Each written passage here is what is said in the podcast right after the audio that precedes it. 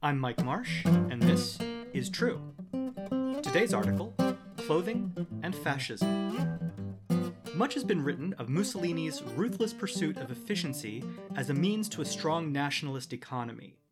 For example, it is almost cliche to point to the fact that under his rule, the trains always ran on time to preserve the freshness of the marshmallow fluff that was the backbone of the pre war Italian economy.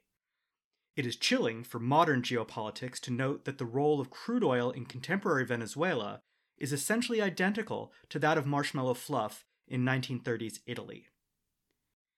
Less has been written of Mussolini's ruthless pursuit of carousels. He was completely obsessed with them and was known to travel for hours just to see a single carousel pony that had been painted in a particularly unique manner. It was one such carousel that dramatically changed the direction not only of Mussolini's avocation, but that of Italian fascism and, indeed, world history. The carousel in question was part of Federico Fellini's Carnival della Surdità.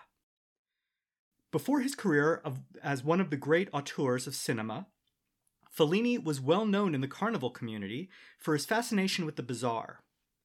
It was at this carousel that Mussolini spied a toddler riding in a giant fiberglass pair of pants. Immediately, a spark was ignited in Mussolini's mind, a spark that would become an obsession, a frustration, and ultimately a humiliation. Mussolini's idea was to design a pair of techno trousers that would give the wearer the ability to travel great distances at high speed without tiring, while developing exceptionally toned thighs. He immediately focused the bulk of Italian technological research towards the development of these techno trousers, though he was unable to convince Adolf Hitler to assist in this, being met instead with ridicule from his ally, who chose to focus German wartime R&D on the combat skort. Work on the techno trousers greatly influenced Italian foreign as well as domestic policy. The 1936 invasion of Ethiopia, for instance, was planned predominantly to gain control of Ethiopia's vast cotton resources. Mussolini believed this was essential so that the linings in the prototype trousers could be changed to cotton from wool, which caused considerable chafing of the wearer.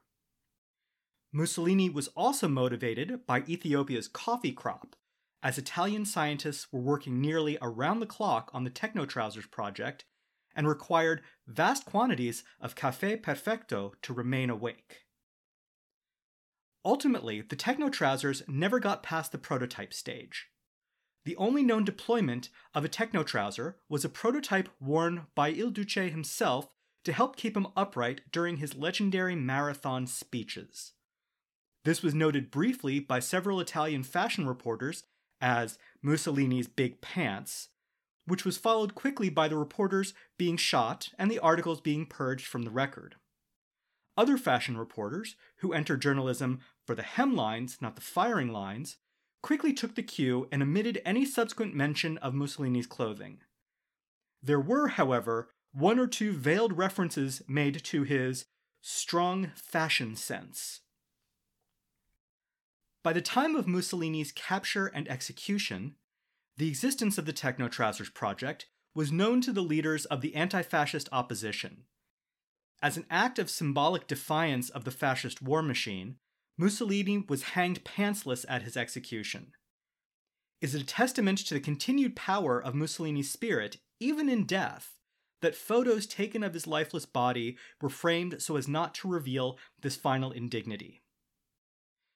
Today, mobile armored lower limb outerwear, as they are known officially, are banned by the Geneva Convention. Rumors that they have been used recently on suspected terrorists, forced to participate in involuntary and hours long games of Dance Dance Revolution, are most likely fabrications.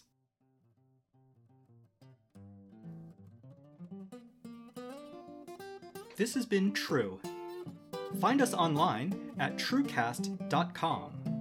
Our theme song is Bouncy by Shaun McMullen from his album Everything.